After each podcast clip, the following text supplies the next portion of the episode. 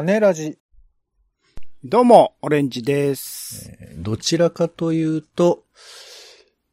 ポテトチップは薄塩が好きです。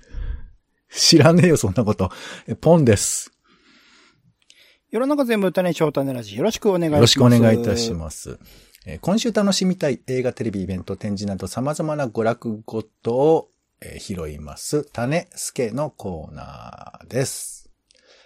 イェイ。さあ、ということで、まずは先週楽しんだ娯楽ごとからピックアップして話す。ということで、オレンジさん、お願いします。はい、今週もいろいろと映画も見ました。えっ、と、ゴーストバスターズアフターライフとかね、ウエストサイドストーリーとか、まあ、う懐かしいもののリブート作品を映画館で見たりとか、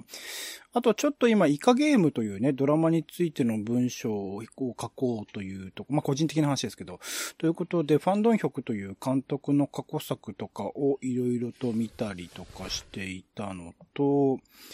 あとは、そうだな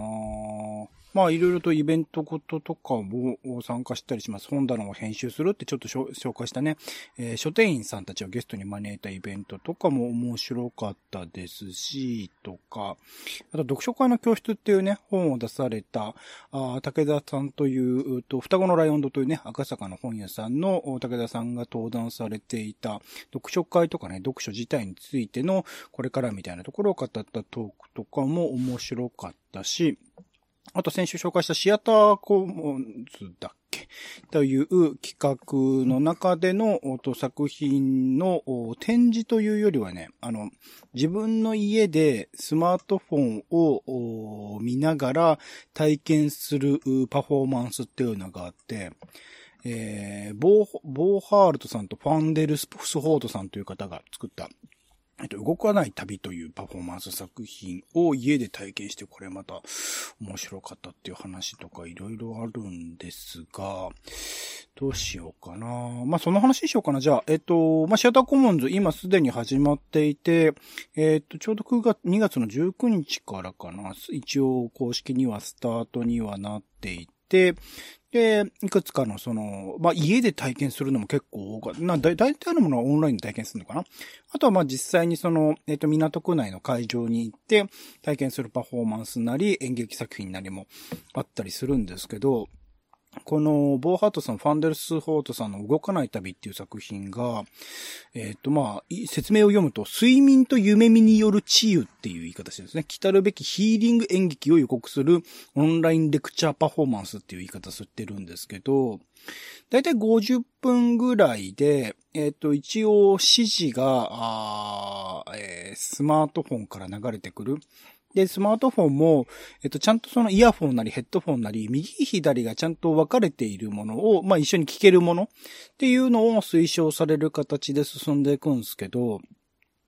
僕はあの、えーまあ、体験として近いのはね、えっ、と、あれ、あ、タタイトル忘れてた。ネットフリックスで、あの、瞑想についての、えっ、と、あのー作品があるんですよ。知ってます？ポンさん。ん？メソ、ちょっと見たことないけど、あるんだ。はい。ヘッ、あ、ヘッドスペースの瞑想ガイドっていう番組があって、まあ、7回ぐらいに分けて瞑想のやり方みたいなものを教えてくれるようなものを毎回毎回その最後に瞑想する時間があって、僕はそれを聞いてるうちに寝ちゃうみたいなことが多々あったんですけど、まあなんかそういう感じにも近いような、なんか説明をずっとこう、あの、まあ、今のいる現実世界とそうじゃない世界をこう行き来するような感覚になれるようなものを、あの、基本的に音声で。で、音声のね、作り方もこれ、えっと、いわゆるバイノーラルみたいな感覚に近いのかななんかいろんなところから音が聞こえたりとか、ちょっと頭の後ろの方からこうな、こう、聞こえてくる音がどんどんどん少しずつ変わっていくみたいな、そのなんか音声的なものの、なんか表現の面白さみたいなも体験できつつ、その、それによって入る、まあ、いわゆる、まあ、ちょっとスピリチュアル的なニュアンスがある、その、入る体験をしてると、なんか章立てて分かれていて、別の章では、なんかそれをこう、何、それを体験していることについて客観的に見るドキュメンタリー映像とかもはな挟まれたりするんですよ。うん。そうすることによって、なんかスピリチュアルな世界を自分で体感して、なんかある種信じそうになるところをこう、踏みとどまるというか、まあだから、どちらも否定もしないんですよ。否定をするとかではないんだけれども、なんかそこら辺のこう、バランス感覚をこう、アート作品として、うまく撮ろうとしている作品で、結構なんか家にある、その、普通にスマートフォンをずっと見てるだけなので、まあスマートフォン上も、なんかちょっと揺らぐ CG で作ったような映像が流れたりとか、なんか宇宙的なところでこう、星が飛んでるような映像とか流れたりするんですけど、うん。なんかそういうものも含めて、なんか、スマートフォン、まあ音声配信の可能性っていうわけではないですけど、まあこれはまあ映像も込みなんで映像になるんですけど、なんかこういう、なんか家でできる1時間ぐらいで、なんかその世界に入り込めるような作品の可能性というか、パフォーマンスの可能性っていくらでもあると思ったし、ちょっとヒーリングって最初の方言い方しましたけど、ある種人間の体なり精神なりを癒すような作品っていうものが演劇の世界、日本の演劇の世界でもどんどんどんどん広がっていくと、これはまた新しい可能性、単に感動するとか、いろいろと考えさせられる現実的な事象と重ねて、その未来を良くしていくことができると。なんかいろいろな今の演劇とか、まあ、演劇映画とかもそうです。可能性はあると思うけど、なんか一つ、もう一つ、その参加した人を癒すみたいな、ヒーリング的な方向性でこのパフォーマンスみたいなものって考えられるんだなっていいヒントをもらったような気はするので、そういう動きがどんどんどんどん、また日本国内でもね、これはまあ海外の方の作品になりますけど、日本国内でも広がっていけば面白くなるなっていうところで、これ一応アーカイブで、えっと、オンラインで体験できるはずなので、今からでも、えっと、シアターコモンズの期間中であればおそらく、プラスアルファあるかなえっと、聞けると、あの、体験できると思うので、興味あったら、えっと、調べてみてください。シアターコモンズのサイトに行くと、えっと、チケットなど売ってますので、チェックしてみてください。はい。いやーもうあれだね。お姉さん、本当にあの、もっとゆっくり話して、一コーナーにしてほら、欲しい ぐらいですよ。マシンガントークになってましたけども。えー僕はですね、えー六本木で、えーやっている、あの、フューチャーズインサイト展っていう、2121年を想定した、まあ、未来を考えるっていう展示を行ってきましたよ。うん。そう、なんかね。あ、こういう、あそこっていろんな企画やってるんですけど、あの、はいはい。デザインのね、ミュージアムですよね、基本的にそう、まあデザインもそうだし、なんかこう、本当に切り口っていうのを立たせてるものなんですけどね。今回ね、順路がいつもと、いつも、いつもどっちかわかんないけど、前、前見た時と逆だったの。あら。で、これは、ああ、まあだからこういう風なこともやる場所なんだなと思って、結構面白かったんですけど、まあまあ内容はまたいつか喋れればと思います。あとはね、三鷹にあの、太宰、三鷹に太宰治が住んでたの知ってます？あのー前、橋の話そうとかしませんでしたっけ？そうそう。あのーまああれは、えー結婚した太宰治が、えー三鷹に移り住んだって話で、まああの路線橋を見に行くっていうのがあるんですけど、三鷹に住んでてね、結構後半僕らが知ってるような有名な作品、人間失格とか、その辺を書いたのはその三鷹なんですけど、それのなんかね、展示があって、彼が住んでたお家を再現した場所があるんですけどね、そこを見に行ったりとか。あとはね、お家であの、大河ドラマをいきなり2話連続で急に見出すみたいなこととか、してましたね。対応ドラマ、今やってそうそう、るんですか？今やって鎌るやつ。あの、三谷幸喜のやつですよね。うんうんあと、えー、アマゾンプライムで世界名作劇場が急に配信されましたんで、わかるかな？あの、アライグマラスカルとか、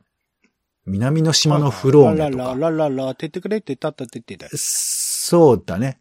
パえ、それはあの、フランダースの犬だね。あ、違った。惜しい。はい。大体時期があと、家なき子とかね、これ高畑勲監督の作品ですけど、その辺が全部、なぜか見える、見れるようになってますんで、もうオープニングの絵を見るだけでも全然泣けちゃうんですけど、これをね、まあ見たりしておりますよ。はい。えー、まあ、アマプラ入ってる人はもうね、必ず見ていただきたいと思います。はい。えー、で、えー、今週も新作行きたいところですが、まあちょっとね、あの、まん延防止と、えー、なんとか条例みたいなのが、えー、続いてまして、なんか3月6日まで延長されるみたいで、ちょっとどうしようかなっていう人もいらっしゃると思いますが、まあ、皆さんご注意いただきつつ、娯楽楽しんでい。ただければと思い。ます。ではまず気になる新作映画ですね。オレンジさんお願い。します。はい。えっ、ー、と、日本映画で、えー、この日々がないだらという映画でございます。一応説明すると様々な変化と向き合う若者たちの姿を繊細なタッチで綴った群像ドラマということなんですけど、僕これ、まあ、2021年公開にはなる作品には、ではあるんですけど、ムージックラボという、えっ、ー、と、まあ、えー、プリンクやら、ああの、いろんな映画会社、映画制作会社が共同でやってるもう、ミュージックとミュ、ムービーですね。映画と音楽を組み合わせたその作品を作り続けて、まあ発表する映画祭みたいなのがありまして、そちらの2019年バージョンで見ていて、えっと、その時はユーナギっていうタイトルだったんですけど、まあすごく好きだったんですよね。この監督、すごい若い方、えー、と、常町豊さんっていう方なんですけど、1997年生まれなんで、まあ、24歳ぐらいの監督さんで、でもなんかもうその当時で、なんか独特の色合いというか画面の色合い、あとなんか物語としてもめちゃくちゃ、なんか、まあ、世代として多分近い世代では、監督自身近い世代ではあるんだけど、なんかそこで描かれるものの、その人間の心情の深みみたいなものをすごく感じる監督でもあって、まあ、これから楽しみだなと思ったので、なんかまあ、2019年に初めて見たけど、まあ、ようやく公開されたのかというところで、これからの、その活躍含めてね、ちょっと期待したいところではあるので、楽しみです。山之内すずさんとかね、藤原季節さんとかが出演されていて、今もうめちゃくちゃ人気になってきた、えっと、平家物語でもね、えっと、エンディングテーマやってる、不羊文学が主題歌と挿入歌やっていて、その曲のね、えっ、と、ミュージックビデオも、あと、鶴松さんまた改めて監督もされてるらしいので、それも合わせてチェックいただくといいかなと思います。この日々がないだらでした。あとね、えっと、まあ、同じく若手の映画監督というところまあ、これはくくりとしては、まあ、映画祭みたいなものに近いのかもしれないけど、えっと、NDJC という企画がありまして、えー、まあ、毎年よ、よ、4人かな ?4 人から3人からっていうところの、えっと、若手の映画監督を選んで、まあ、あの、一定期間、その、えっと、映画制作とかの指導、まあ、プロの方がね、えー、されて、まあ、実際にそのオリジナル脚本で25分から30分くらいの短編映画を作ってもらう。で、それをま合わせて上映する機会も設けるみたいな企画があって、これポンさんも前見てた、まあ、生真面目学隊のね、ぼんやり戦争の池田監督とか、あと最近ではね、あの子は貴族で話題になった袖幸子監督とかの、作品かな。まあそういった方々が、えっと、輩出されている企画 NDJC という企画の中で、今回もまた改めて4人の新しい監督ですね、えー、の作品を上映するという企画が、えっと、東京では角川シネマとかね、まあ名古屋とか大阪でもやるみたいなんですけど、2月25日から毎日、えっと、3月3日までか、えー、連日18時半からという時間で、角川シネマ有楽町で上映されますの、上映されますので、えーえ、なんか若手のその、才能ある映画監督の作品で。まあだから、前に見た時にも、えっと、僕は、えっと、あ、名前忘れちゃった。まあ、あの、いろいろな作品見て、あ、こういう才能がまた日本にもいるんだなってちょっと嬉しくなった機会でもあったので、興味ある人チェックしてみるといいと思います。NDJC2021 という、えっと、企画の上映会ですね。はい。はい。えー、っとですね、私からは、えー牛に久しいと書いて、牛久というドキュメンタリー作品ですね。牛久といえば、まあ大体、あの、120メートルぐらい高さのある牛久大仏のことを思い浮かべる人も多いんじゃないかと思うんですけど、その牛久には入国者収容所入管、入国管理センターというのが実はまあありまして、で、そこの人たち、なんかね、そこにね、ボランティアに入った人がいるんですって、アメリカの出身の、まあ、監督なんですけど、で、その方がこれ何とかしなくちゃいけないっていうふうな思いの中で、まあ、いろいろ隠し撮りというか、えー、インタビューをしたりとかして、まとめたような作品なんですって。で、まあね、最近こう、声高に言われてはいるけど、なんかこう、一向に改善する嫌いがないというか、何なんだろうっていう、その不思議なことの、まあ結局現状を知ることしかできないところが悔しいところではあるんですが、えー、全国に17カ所設けられている入国管理施設、その一つである東日本入国管理センターでは、えー、紛争などによる出身国に帰ることができず難民申請をしている人も多いが、彼らの声が施設の外に届けられる機会はほとんどないということで、その声を聞く機会としてこの、映画を見てもいいのかなというふうに思います。またこの映画を作るにあたってもいろいろこう、なんか、妨害みたいなこともあったりもしたんですって。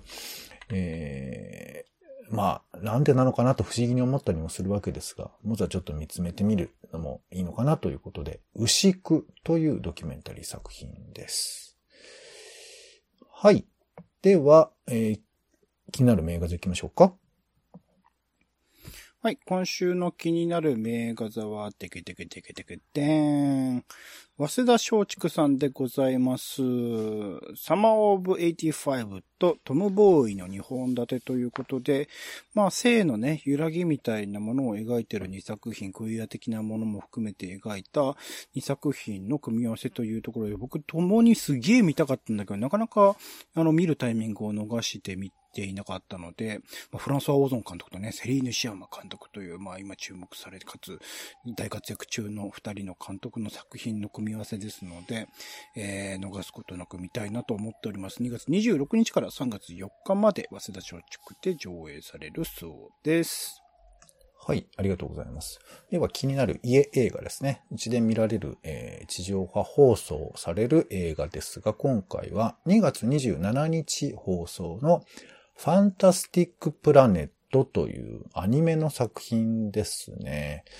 えー、ビジュアルだけは見たことある人も多いかと思います。あの、なんか、青い肌に真っ赤な目の人たちが、えー、これ巨人なんだけど、これと人間との戦いを描くっていうことなんですけど、やっぱこうアニメーション表現ってやっぱり何でも、何でもといろんなことができるんだなっていうか、まあね、無論日本の中の割とこう公約通過されているアニメも面白いんですけど、こんな風にした表現できるんだな。まあ SF の世界観を楽しむのも面白いんですけど、表現の幅というものも楽しめるんじゃないかなというふうに思ったりします。はい。BS プレミアムで2月27日に放送されます。ファンタスティックプラネットをご紹介しました。あとね、ちょっとおまけですけど、プライム映画でプライムビデオでね、えっ、ー、と、今、えー、ジャンクヘッドという、あのー、なんていうんですか、ストップモーションアニメが、えー、公開されてますんで、僕ね、これ映画館で見れなかったのですけども、ちょっとチェックしておりましたので、えー、なんか、堀高秀って人が、独学で7年かけて作ったっていう、独学で7年かけて作るっていう、だから、映画が始まったところからっていうのがね、なんかここには見れるかもしれないなと思うので、ジャングヘッドもちょっと、えー、加入されている方はチェックしてみてください。では気になるテレビでございます。まずは2月22日、えー、猫のことちゃんと考える猫の幸せ、私の幸せという、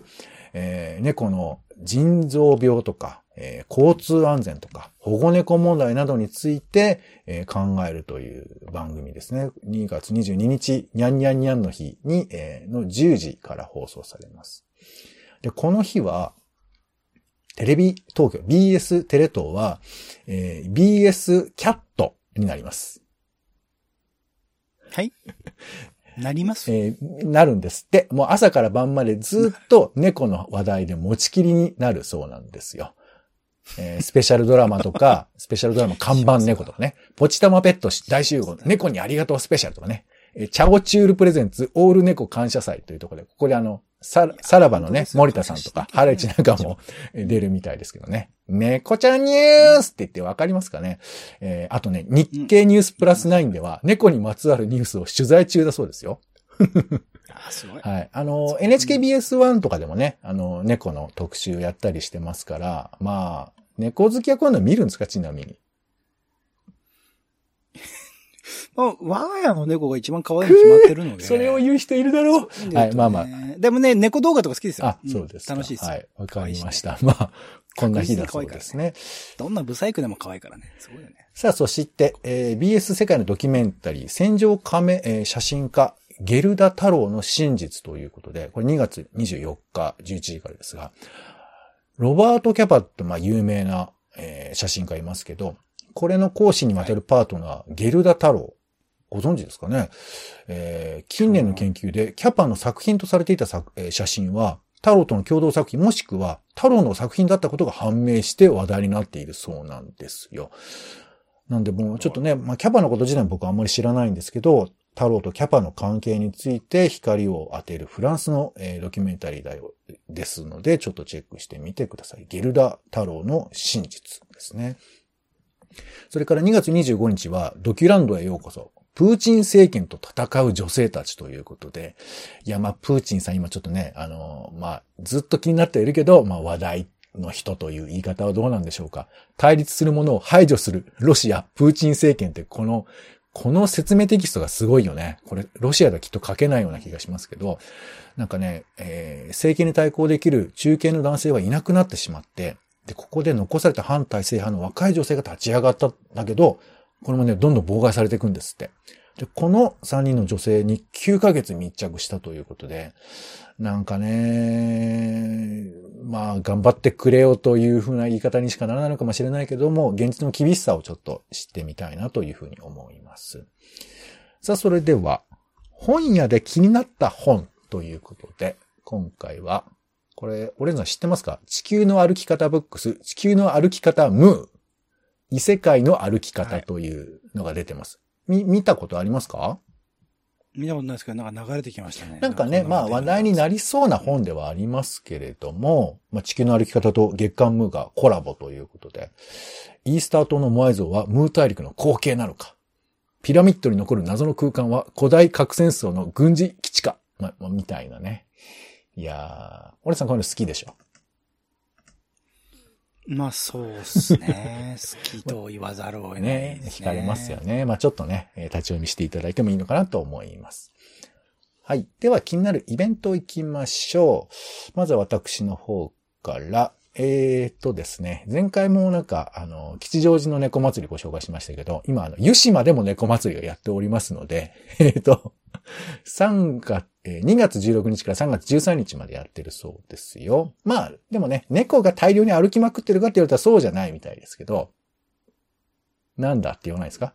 はい。えー、猫祭りオンラインツアーが2月26日に、えー、YouTube で配信されるそうですので、まあ、猫が好きだけど、猫を飼ってない人とかをね、こういうの見ても面白いんじゃないかなと思います。そして、えー、官民連携まちづくりシンポジウム、えー、ということでですね、公共施設について考えるということで、えー、R 不動産のディレクターの馬場さんをお招きしてお話をするそうですよ。2月24日木曜日の2時から、午後2時からオンラインで無料でえ聞くことができるそうです。はい。では、オレンジさんお願いします。はい。僕の方から映画音楽の現在形2001、2021という映画美学校の企画というかイベントでございます。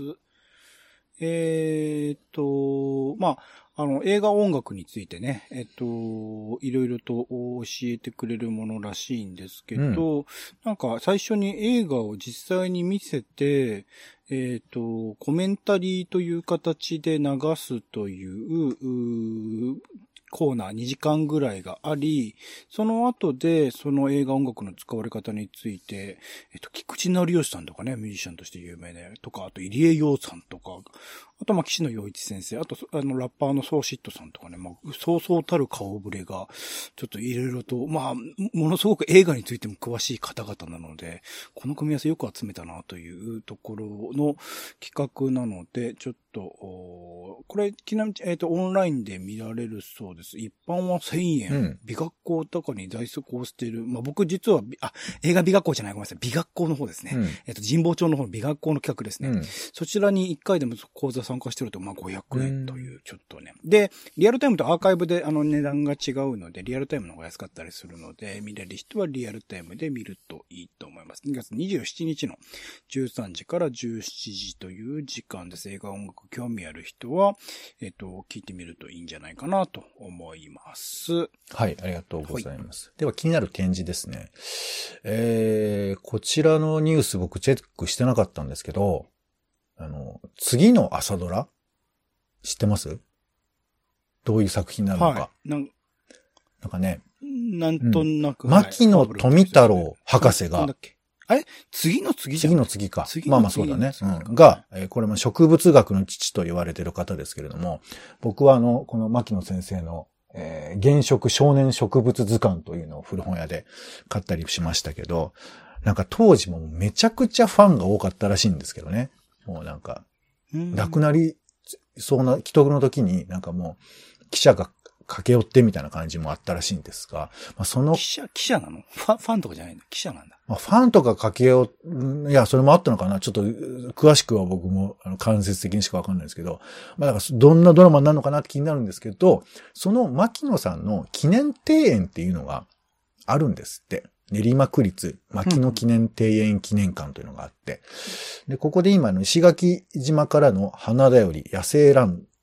と橋爪正彦っていう展示企画展がやってるんですけど、まあ無料なので、まあ3月27日までやってますから、えー覗いてみてもいいし、牧野富太郎さんをね、今チェックしておくのは大事なのかなと。まあまあ、もともと気になる人ではあるんですけどね。えー大泉学園駅から、えー徒歩で行けるとこですので、ちょっとチェックしてみてみてください。